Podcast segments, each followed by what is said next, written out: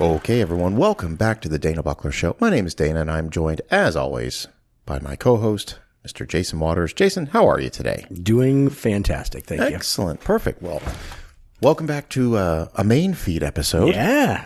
We have been grinding out the the Patreon exclusive series, the 101 movies we recommend. We we knocked out the 90s. Knock, killed it. We're on to the 2000s. Episode one of the 2000s has been released, and when this thing is done, it'll be 20 hours in length, just like the uh, the 90s episode. So And I have not, because of a Patreon issue, I have not been able to listen to it to see how my singing comes across. But And we're going to leave it at that. But he, did, you did break into some show I tunes. did. I did. momentarily, and it, I, I'll tell you what. Uh, I edited the episode, Okay. And you've got uh, a wonderful singing You know, voice. You know, the old crooner voice. I All was right. I was pleasantly surprised. Okay. It, it translated very well. Excellent. So, well, so far in our Quentin Tarantino retrospective, Yes. we covered two movies that he directed: Yep. Pulp Fiction, Reservoir Dogs. We talked about True Romance. Great episode. Love a lot, that lot of awesome Yeah. feedback on that.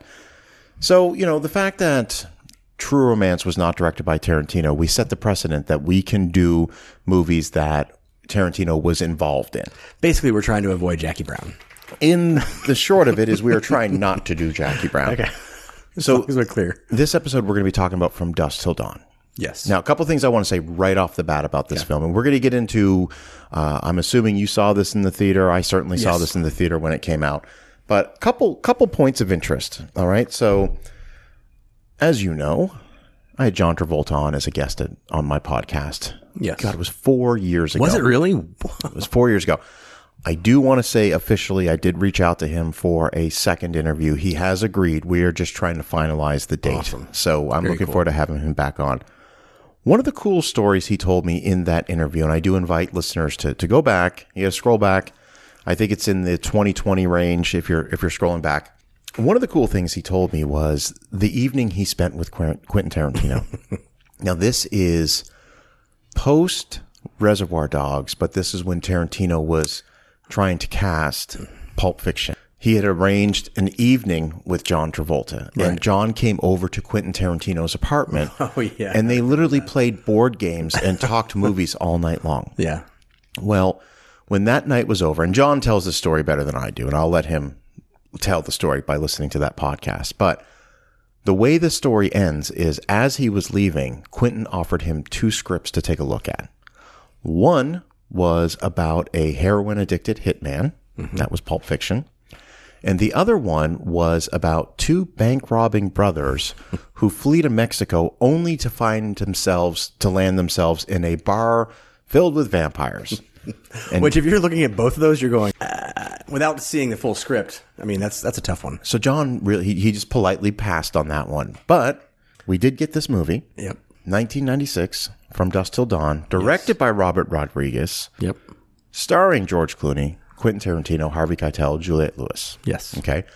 Take me through your first viewing of this film. Then I'm Um, so I remember the first time I watched this movie, I did not know the plot. I, I went into it blind. I just went into it because I saw Salma Hayek and I went, all right, well, this, this has got to be something interesting. I think you're an hour into the film.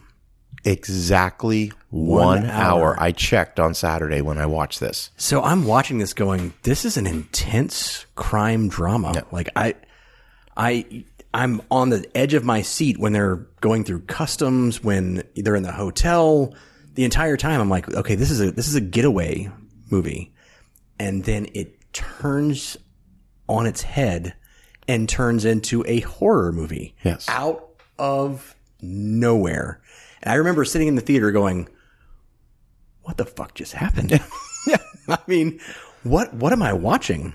Because it, be- it's, I, I, I, I use this term very loosely. It's so absurd, but so believable at the same time. You're like, because, you know, at the time, it's like, oh, we're into supernatural. Bram Stoker's Dracula has come out. Like, there, you've got Vampire in Brooklyn. Yeah. that's been out. It's, you know, vampires have never gone out of style completely. So you just run yourself into this vampire movie, and instead of going, "Oh, this is this is stupid," the plot, the story, the screenplay never lets up, and you just it's like going down that like off a roller coaster. There's a great line in the movie when George Clooney says, "This place is filled with vampires," and I don't believe in vampires. you know, like that's great. So you walked away satisfied the first time you saw this film? yeah. Okay. because the action in this in the second half of the film Uh, like i was saying it's, it's you're you're on that roller coaster and you're going up and up and up and just waiting for that drop. And then it hits and you're going well i i got nowhere else to go. Let's let's see what happens here. Yeah. So this movie is a little bit different because it is it's it's a hybrid. It's Robert Rodriguez who is doing Desperado. He's done El Mariachi. yeah You know, i he- love those two movies He's a Sundance guy. Yeah. You know, uh, like Tarantino, you know, he, he made El Mariachi for like $10,000. Yeah. You know, on the strength of that, they give him four or five million. He makes Desperado with Antonio Banderas, Salma Hayek. Salma Hayek, yeah. Tarantino has a, a small cameo in that one. That movie doesn't hold up as well for me I- on rewatches. I'm like, it's good, but it's, it's gratuitous yeah. For, Yeah. And, and that's Rodriguez's when he goes hard R, you Yeah. know, like if we talk about Planet Terror, yeah that's a, that's, that's a one and done for me. I'll never watch Yeah, that again. is. Yeah. Like I would prefer the story. Like I can deal with gratuitous violence if there's a story and a reason for it, like this. But just for the sake of it, it's tough to sit through it. the thing now the thing about this era okay this is re- like pulp fiction has come out pulp fiction is a massive hit. Tarantino is the toast of the town Yeah. okay? This guy can do any project he wants. And what he does is he starts to help his filmmaker buddies all right? This is where we get four rooms which is not going to get a whole episode. No. so rodriguez does a story in four rooms. This movie gets made you know? This is based on a screenplay by tarantino. You know he has a you know this this is a band apart dimension films Los this is the first his the first thing he sold. Yeah this is one of his first I mean, scripts before yeah yeah. Reservoir Dogs. Like he sold this for I think I remember reading somewhere for like either um, visual effects or sound effects for Reservoir Dogs. Yeah. he's like, you know, I'll write this for you. Like, help me on this movie. Then we need to talk about the cast just for a moment here. Yeah. All right. So in order to do that, we kind of need to get into the movie itself. All right. So just just by the numbers, this movie had a $19 million budget, which is good. That's Yeah. I mean that's again Tarantino gets that budget. Okay, makes sixty million, roughly sixty million dollars at the box office, which is you know three times its budget. And in the '90s, that's huge. The studios like that. Yeah. That's good. And then this thing had, uh, like we always talk about in our, our '90s episode, this thing had massive legs on And spawned two sequels. yeah, two sequels, massive legs on home video.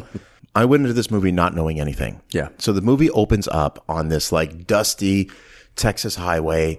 We see Benny's World of Liquor, and we see a Texas Ranger pull in, and it's Michael Parks. Yeah. And Michael Parks, this is my, this, I'll be honest, this is my first introduction to Michael Parks. Yes.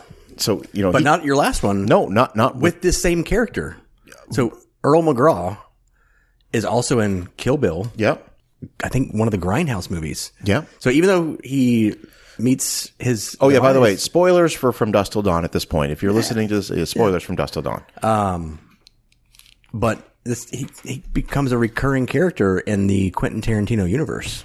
He walks into this place, Benny's World of Liquor. Okay, there's a couple girls in the background. He walks up and he's talking to Pete Bottoms, played by John Hawkes. Which is a fantastic job. just just both of these guys play off really well. Like they, it's clear that they know each other. Right? Yeah. This, like this, Earl McGraw stops in here every day just to shoot the shit with with Pete. Yeah. All right, and they're talking about what's he talking about immediately? He's talking about he went to the diner, and then there's you know some guy that's cooking shouldn't be. I'm not going to Potato head. Yeah, I'm not going to. And but but he just sue them. he goes, "You could sue the shit out of them." He goes, "Yeah, what am I going to do with that place? What what am I going to do?"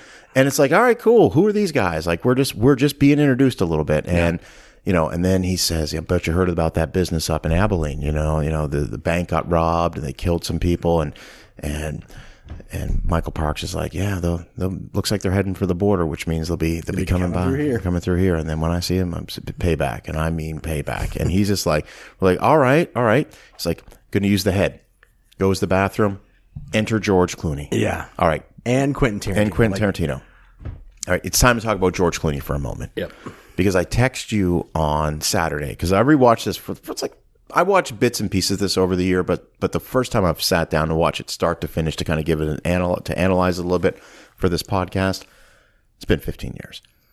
immediately I was like, oh yeah, George Clooney is fucking amazing in this film. You know the award that he wins for this No, best breakout performance for the MTV Music Awards. Well, those are the video awards. Those are the most prestigious awards out there. so, and it, it is from, from this from before this, he was in ER. Yeah, this it- is his first big movie. it's important for all of our listeners to know George Clooney, one of the biggest movie stars in the world. One of the big he's he has transcended. He's Tom Hanks level. He is Brad Pitt level. He is He's a tequila magnate. I mean, he's worth five hundred million dollars yeah. right the- now. But but prior to this, he had a notable role on Roseanne. Roseanne, yep. as you know a wife beater. You know he beat up Jack, Jackie, Yeah. and and then he got on ER and he was like the breakout star to be. Doug. But he had not done movies. This was his first movie, Yep. and talk about sort of flipping the script. You know, becomes a so the first part he's a dramatic actor and you see him with Quentin Tarantino after the um the hostage yeah, and how he deals with that and how he deals with Harvey Keitel. I mean his emotions running through the film just completely move and change. And when he becomes the action George Clooney he just he nails it. Here's here's the big takeaway I had from his character. He's an anti-hero. yes. You end up rooting for him, mm-hmm.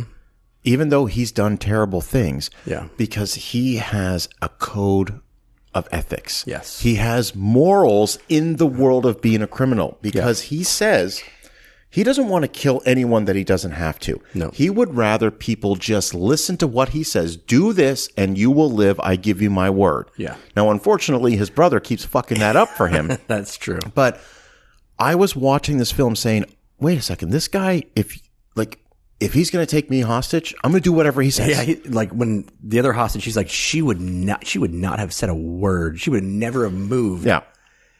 And So what happens is like, Clooney's introduced and he, he starts talking to Pete. And he's like, you think I'm fucking with you? Like, get this guy out of here. And Pete, this guy's doing great. He's like, he's like, if he, he, he what Tarantino says, he twitched, he scratched his nose. Yeah. But if I did, I don't know. why I, did. if I did scratch my nose because I'm scared shitless. Yeah. And he goes, he goes, you let him use the bathroom. He's like, he comes in here every day. If I told him no, then he'd know something's up. He goes, I should get an Academy Award right now.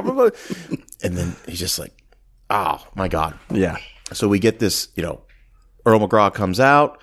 He's like, I'm going to get tanked tonight. Give me a bottle. What I owe you for the hooch. And this is the interesting. He says 650 six fifty for Jack Daniels for a, Come for a, for a fifth of Jack Daniels. nineteen ninety six. I know. He's like, he's I like, could get a time machine, I'm gonna go back and just buy liquor. he's like, he's like, you bucking for early retirement? Like he's, he's like put off by how expensive it is. I'm like, shit, that's very reasonable. Even That's by the price for a Jack and Coke nowadays. That's very reasonable by 96 standards. so, unfortunately, Earl McGraw meets a, a quick demise. Shootout ensues. yes. Poor Benny meets a pretty brutal death. Yeah. Burn him. And then we are off off to the races. Credits roll. Interesting little thing where Rodriguez is showing the car, pans to the back, shows you an image of what's in the trunk. There's a poor lady in the trunk. Yeah. Uh, they get to a hotel. Uh, that's a rough scene when George Clooney comes back. Yeah, so this speaks back to this whole the whole thing about George Clooney. All right, so they've taken a back bank teller hostage. Okay, he says to her, you know, do you want to live through this? She says yes. All right, do exactly what I say, and when this is all over with, we will let you go. Yeah. he's he then tells his brother, I'm going to go to the border. We're going to check this out. I'm going to check out the border, and I'll come back, and you know, we'll, we'll take from there. Yeah, and the other, I mean, the other great thing in this part of the movie is you get Kelly Preston. Yeah, as a reporter, Kelly Preston as a reporter telling you what has transpired to date, as well as um, I, I, I can't remember his name, but the father from um, it was John Saxon. John Saxton John Saxon. Yeah. from um, Nightmare on Elm Street. Like I'm like, whoa, cool. there is a scene in this news broadcast where they have got like a running total Yeah. of all the And it's fatalities. flashing, like bing, bing, and I'm bing. like, oh, this that was definitely lifted from Natural Born I Killers. say, yeah. Like that was a Natural Born Killers thing right there. That Yeah. that that Stone obviously chose not to use. Yeah. But it's just right, what it's doing right there. It's just setting up the stakes for how dangerous these guys are. These two brothers. Yeah. So what happens is, so you've got Seth is George Clooney, Richie is Quentin Tarantino. All right, we need to talk about Quentin Tarantino's character in this movie. Ooh, It's creepy. It, uh, you know, and he wrote this for himself. I know this was, and the thing is this, like, I was telling my girlfriend, she, she's like, she's like, what were you watching? I said, well, I'm watching Natural, uh, not Natural, I was watching From Dust to Dawn. She goes, how was it? I said, well, I got to tell you, the the movie has me really conflicted because I don't want to say that Tarantino's character hasn't aged well because he was a deplorable, despicable person in 1996. There are certain movies you can watch, like like something about Mary hasn't aged well. Some of the jokes, Yeah. but this one is like, can I say it? Not necessary for the for the structure or plot of this movie. No. Just be a vicious killer. Yeah. Like I, and I think it's it's never said outright, but it's, but I think George Clooney intimated that the hostage, and again, spoiler alert, was raped and then brutally beaten And murdered. um, and murdered. And she's what? She's got to be in her fifties. Yeah. he's in his late twenties, early thirties at this point. Like it's just, and George Clooney's face when he's looking at the scene, he's just like What's wrong just with you? deadpan. What's what's wrong with you? What's wrong with you? Is it is it my fault? Like what what is wrong with you? Yeah. That that's impactful, but I think in the wrong direction to me. Like it didn't make him more dangerous to me. It made him made me him just sad and deplorable. Like I wanted him to die at that point.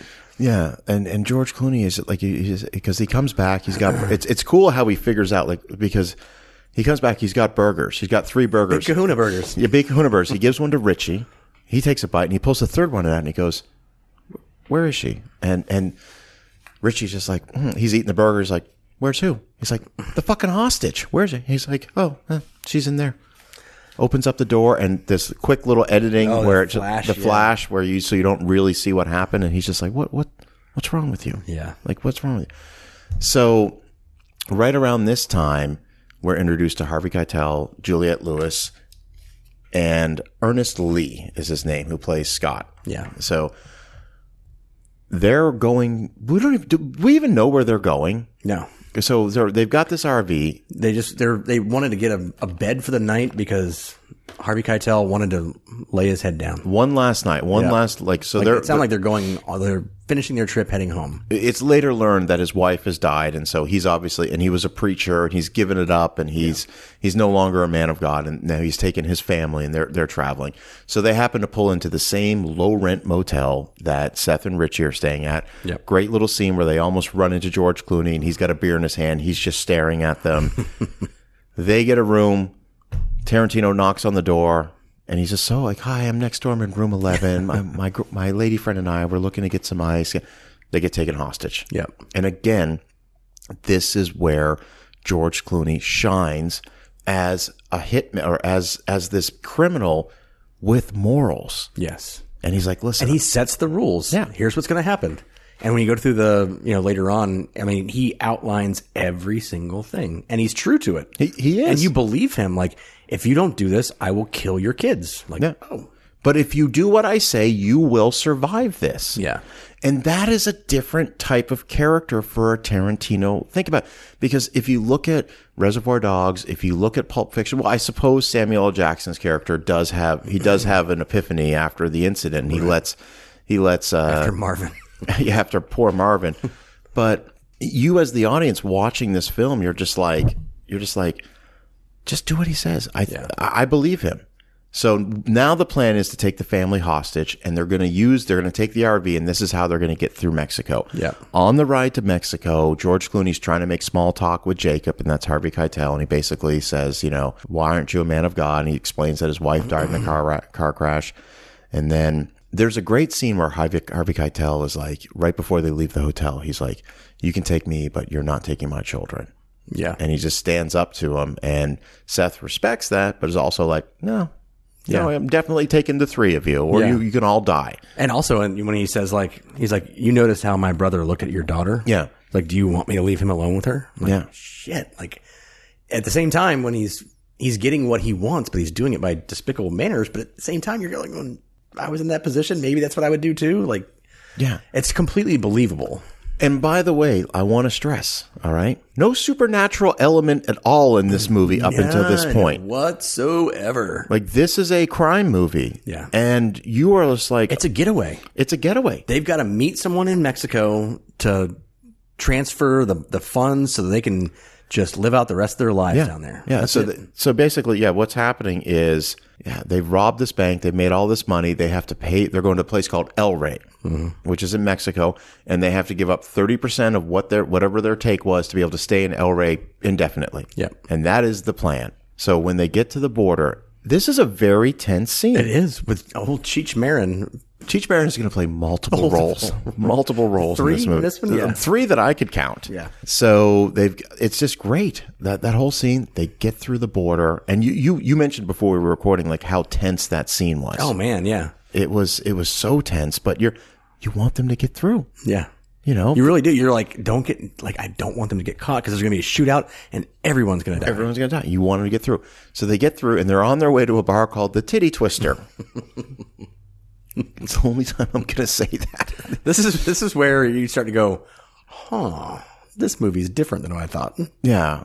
So we get to this bar, and look, I'm going to choose my words carefully for this one, but you look at the bar and it says it's for truckers and bikers, and there's a bunch of like guys on Harleys, and there's flames shooting out, and there's neon everywhere, I and think yeah, Cheech Marin describes for a good thirty seconds the type of uh, entertainment that is available. That's that a is good way to put available it. in there. Yes.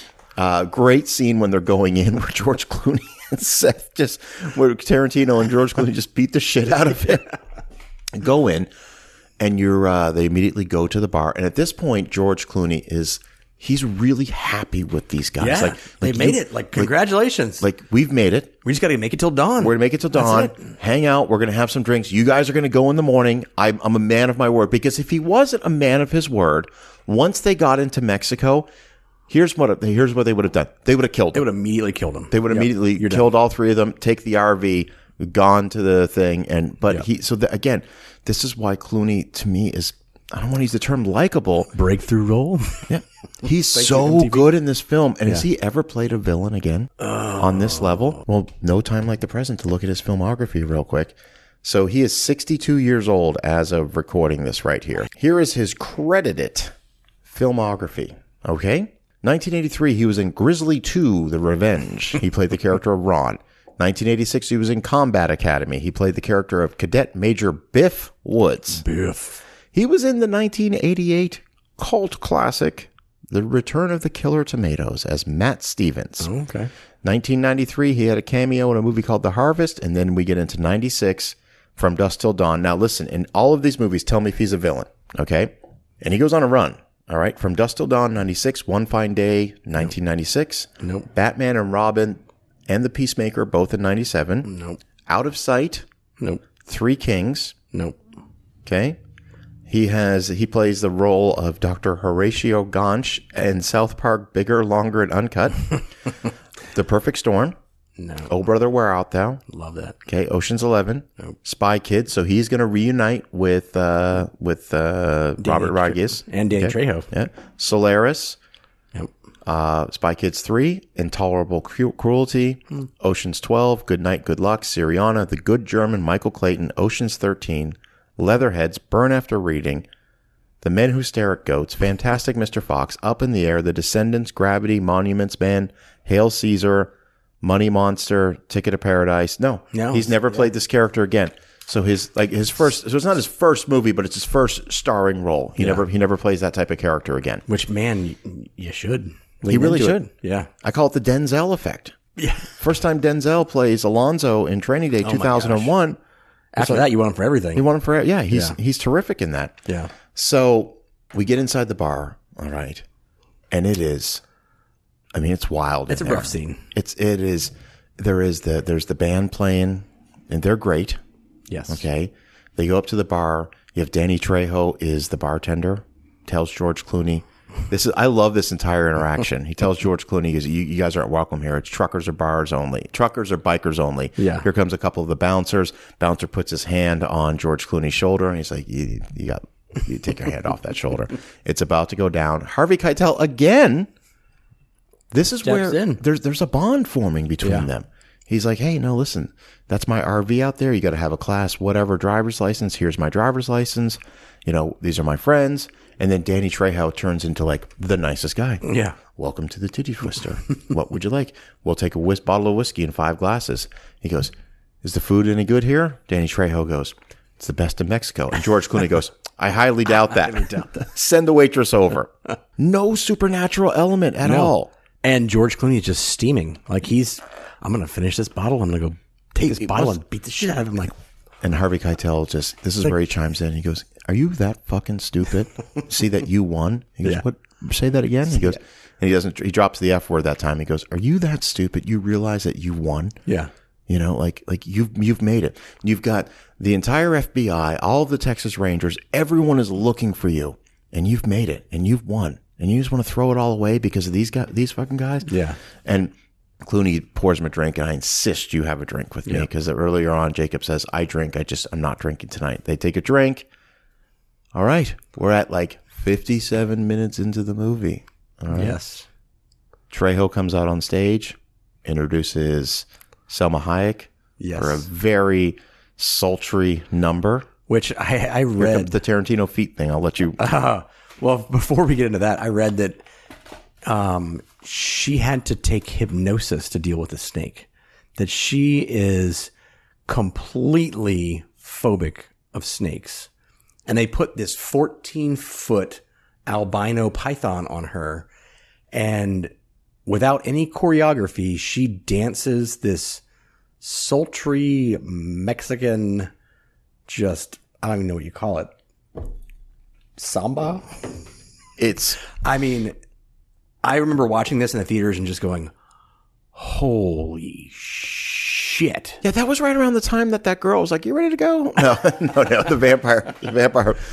So watching her, it's basically a, it's the pre-strip tease Yeah. of Salma Hayek with a snake, where then she pours Whiskey or tequila down her leg into her leg Tarantino's into mouth. Tarantino's And We've talked about Tarantino and his foot fetish before, And- and he wrote this role for himself and this scene for himself. and, so and cast Salma Hayek in the movie. Yep. Um. So I'll I'll, I'll leave that right there for Quentin to comment on. So what happens after that is the the Cheech Cheech Marin character number 2 comes inside. He starts he starts wrangling up all the other bouncers and sees Seth and Richie and all of them. He's like, it, now it's time. It's the guy that kicked my ass. And uh, uh, Ter- uh and uh, Clooney's like tells Richie he's like he's like hey hey we're on we're up and and Richie immediately just they just how many it's like three like they're like they're ready to go Yeah. well, this all happens so fast. You know, Richie comes up with a knife, stabs one of them. They shoot one of them. Richie's get Richie gets stabbed in the hand Again. He's got blood all over. Salma Hayek's He had previously been shot in that same hand. great scene where the knife is pushed into the table because Richie had stabbed one of the guys with the knife, and it's got like this green goo Oh, all over it. And you see Harvey Keitel looking at it, going like, "That's the first sign that something's up." Yeah. and Salma Hayek is just looking at the blood and she can't help herself. And then, hey, this is where we're going to get some questionable special effects. Yeah. But she quickly turns into a vampire and, and, and goes after Richie. Yes. No longer attractive. A And this is crustacean like looking vampire. this is the at the exact one hour mark of the film. Yeah. I can't I, I can't believe I have to say that wasn't by design. And the entire movie, what what was the running time? It was like one One forty seven. one forty seven. Yeah. So Hour- after this, you've got with credits forty seven minutes to go. We we should mention that there were some other characters introduced by this point. Uh-huh. You have Tom Savini, very famous makeup artist. I love his inclusion in this because he basically plays Blades from Dawn of the Dead. Was it Dawn of the Dead or Day of the Dead? Uh, One of the two.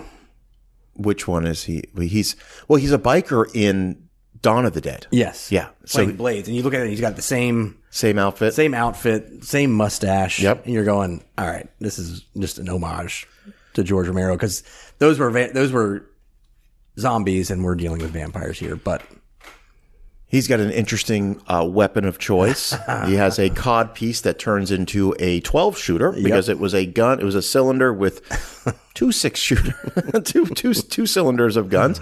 Um, he's credited in the movie as Sex Machine. Sex Machine. All right. Yep. Another character in the movie, Fred Williamson. The old hammer. Yeah. Plays Frost. Okay. I think I remember reading his filmography. He has got to have been in 80 different films. He was huge in the 70s. Easily. Huge, huge character actor in the 70s. And I remember reading, I think it was either 73 or 76, he posed for Playgirl. No, no kidding. So So Google that. we should say that when the Salma Hayek attack happens, all the other vampires turn into vampires and just start killing everybody. It's a free for all. And there's a scene, I'll never forget seeing this in the theater, where the band is playing a guitar made out of a human being. Yeah. And you're just like, That what was is- that was a little over the top for me. I'm like, what are we doing? Mm. What are we doing? This, I'm going to say it. I'm going to say it. Like, this is where the movie loses me. Like, the whole movie, little. This whole scene was gratuitous. like, the whole thing kind of falls apart for me. I'm on board for the first hour of this movie. Yeah. Like, I want to see how this thing plays out. And the vampire angle of this thing, it's, it, I'm going to tell you right now, it, it, it didn't work for me. Yeah. So I will say after this, what good 10 minutes is over when all the vampires are dead and everyone who's left in there is trying to figure out the reckoning of it and what to do next. That's when it picks back up. I'm like, all right, okay. And who's left over? You got Fred Williamson, you got Tom Savini, Yeah. you got our our, our principal char- yeah. our principal characters. However, Richie has been bit. yeah. Okay, So at this point, I'm going, all right, I'm, I'm back invested. That whole, like when he's playing the fucking leg and the torso, I'm like, no. you know that's all Rodriguez, right? Yeah. Cause that's background. That's, there's no, Because when, I'm, I'm sure the screenplay does not have that included in there. no, because when you look at for those who don't know what I'm talking about, in 2007 there was an experimental movie that came out called Grindhouse, which was two hour and a half movies with about 10 minutes of trailers in the middle. And the first one was Planet Terror, and that was directed by Robert Rodriguez. It's so disgusting. Yeah. It is so like I saw it once in the theater. I've never had a desire to watch it mm-hmm. again. And then the second movie was called Death Proof, directed by Tarantino. It's very much a Tarantino film, one that we will be covering on this series. But when I see the over the topness of what's happening in this bar when the vampires reveal themselves, like that, make no mistake, like I'm convinced, Yeah. that is all Rodriguez. Yeah, that's that's not a Tarantino style. Not, not at all. And when we do get to these last guys, that the, the the last remaining, yeah, it's it's kind of interesting. I, Yeah. I'll, I'll get it. Yeah. But I've checked out. Um, I won't say I've checked out, but I see where it's going, and you you soon realize. Well, what I realized, and I was shocked at the ending. I'm like, I don't think anyone's getting out of here alive. That is true. I was like, everybody's And I will say this. I will say this. So what happens is Tarantino turns into a vampire. They end up killing him. Yeah. It devastates George Clooney's character, you know, and then they're like, well, you know what? We're not going to survive. Uh, Sex Machine gets bit. like machine gets Kind of comical when he's trying to hide it. Yeah. He gets bit. Fred Williamson tells this horrific story about something that happened to him in Vietnam. Oh, God, yeah. He did, tells that story for a long time. Well, and you know, Tom Savini, I, I was wondering about this because he, I remember reading an interview with him about how most of the stuff that he does for the special effects was based on what he saw in Vietnam. Yep. And he's like, I just, this is my way of processing what I saw out there and putting into, into cinema what actually this stuff looks like. yeah. And I remember thinking like, I bet this, this scene came from Tom Savini. Yeah. So Sex Machine ends up dying, but he he not without not before Jacob gets bit. Yes. And Fred Williamson. Fred Fred Williamson dies. So Yes. um, when the dust settles, pardon the pun from dust to when the so when when the dust settles, you know we have forgot to mention that there are thousands of bats circling the outside trying to get in, and they're obviously going to all turn into vampires. So they kind of get into this one back room, and George Clooney's like, "Listen, we gotta." Like we're gonna, we're all dead. Let's Yeah. take as many of them. Well, as at this we point, can. Harvey Keitel has been bitten as well. He's been He's bitten. been waiting to just turn. And he's just like, I'm probably going to turn into one of these guys within an hour. So we need to take as many of these guys out as we can. Yeah. And that's when they find like all the stash of all the leftover stuff from all the trucks that they've, you know, basically hijacked all the stuff from. And then this just turns into a teenager's It's- yeah. dream scenario about, you know, there's super soaker guns and condoms they're going to fill up with holy water and all this stuff. And George Clooney finds this pile, like this, you know, Ah. get the. It, The stake driver, like yeah. Juliette Lewis happens to find this crossbow that's Yeah. literally a cross. Like it's at that point, it's just you're like, all right. and it all boils down to what you said. You know, like who's going to survive? Who's going to make it out? Well, here's what I can tell you. Watching this movie the second time, because I didn't see this thing to the end the first time I saw it, the nobility of George Clooney's character throughout the film. And I say nobility as far as in the criminal world because he is somebody, he is a man of his word, Yep. led me to believe that he was going to sur- sacrifice himself to save Juliette Lewis Yeah. because the son dies. Harvey Keitel is obviously turning into a vampire.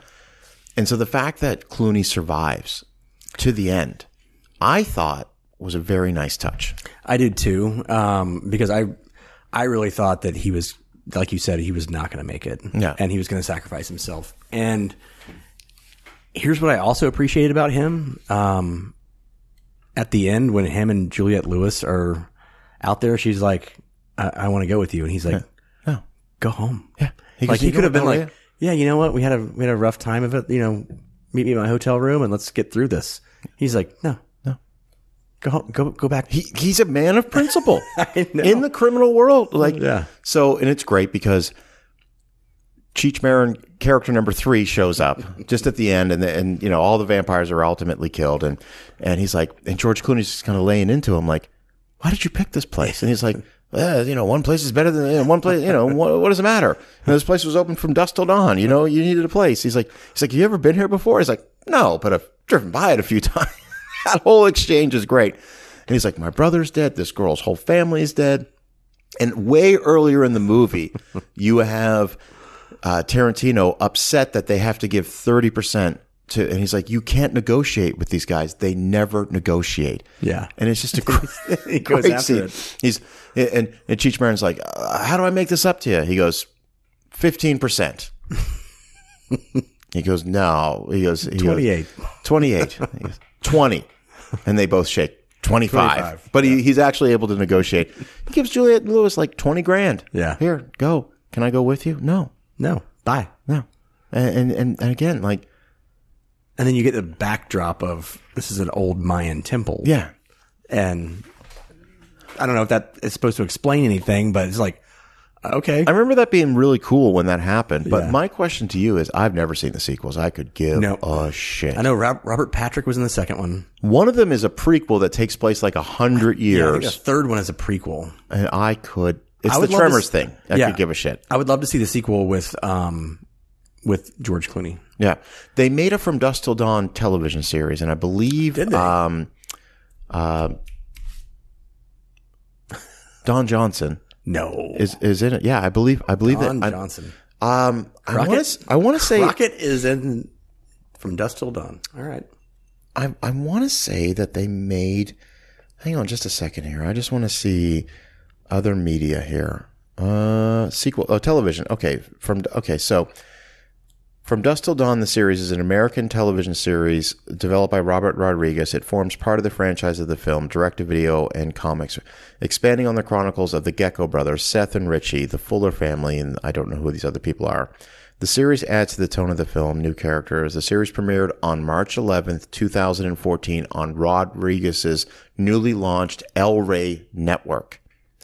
Outside the United States and Latin America, the series is marketed as a Netflix original, but was removed in 2022. It was produced by Factory Made Ventures in association with Miramax and executive produced by Rodriguez. The third season aired from September 6th to November 1st, 2016.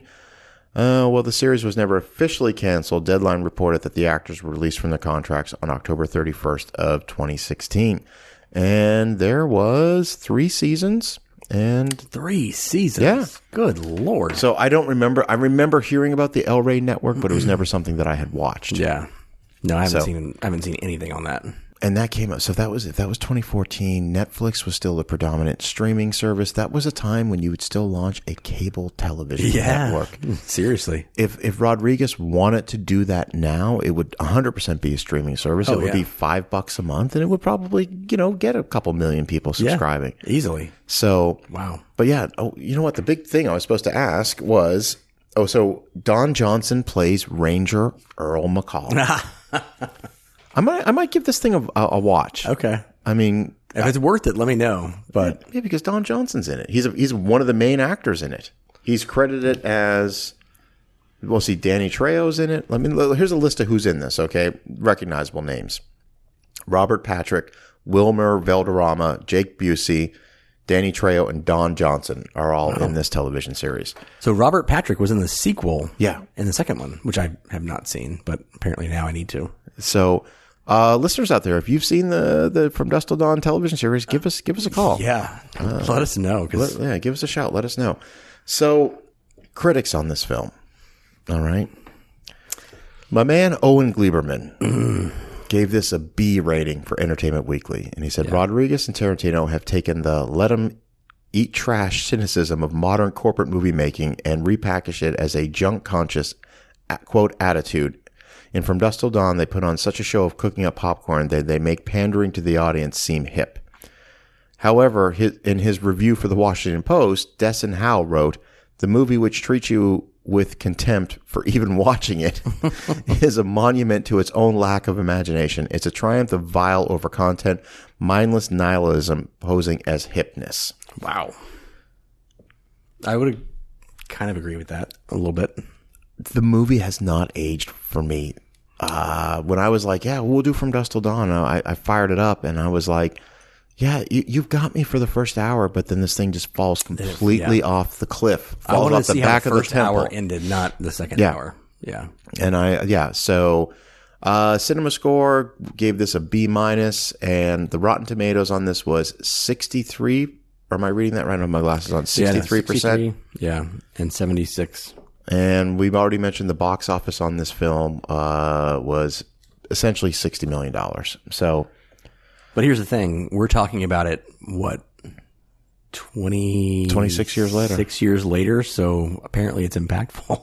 yeah, no, I mean, I think it's, yeah, I mean, we are, we're 20. It's it's worth it's honestly worth seeing, if nothing else, to see where George Clooney went from the small screen to the big screen, and where he could take a character. And that's what I was going to ask you. When it's all said and done with, we gave obviously we gave recommendations for Reservoir Dogs. We gave them for Pulp Fiction, huge recommendations for True Romance. Yeah, Where does this stand on on what type of recommendation do you give this movie? I, I give this a uh, if I were to give it a, a a score out of five, I would say it's a three out of five because the first part of it carries the second part.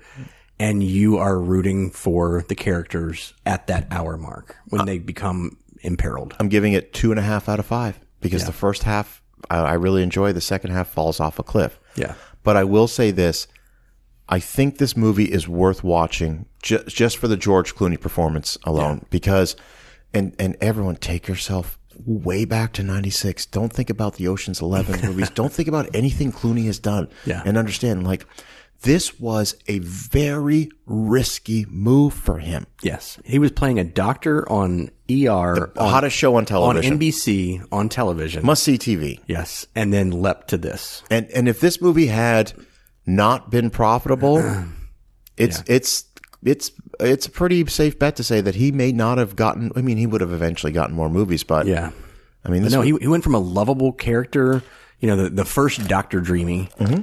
to just Seth Gecko, a murderous criminal. yeah, and that's a that's a leap, and that's you know kudos to him and his agent because that's a tough decision to make, but I think they made the right one. I think he's fantastic in the film. I think he's the reason to watch it. Yep. Everything else is it is what it is, but uh, this was back at a time when an actor could carry a movie.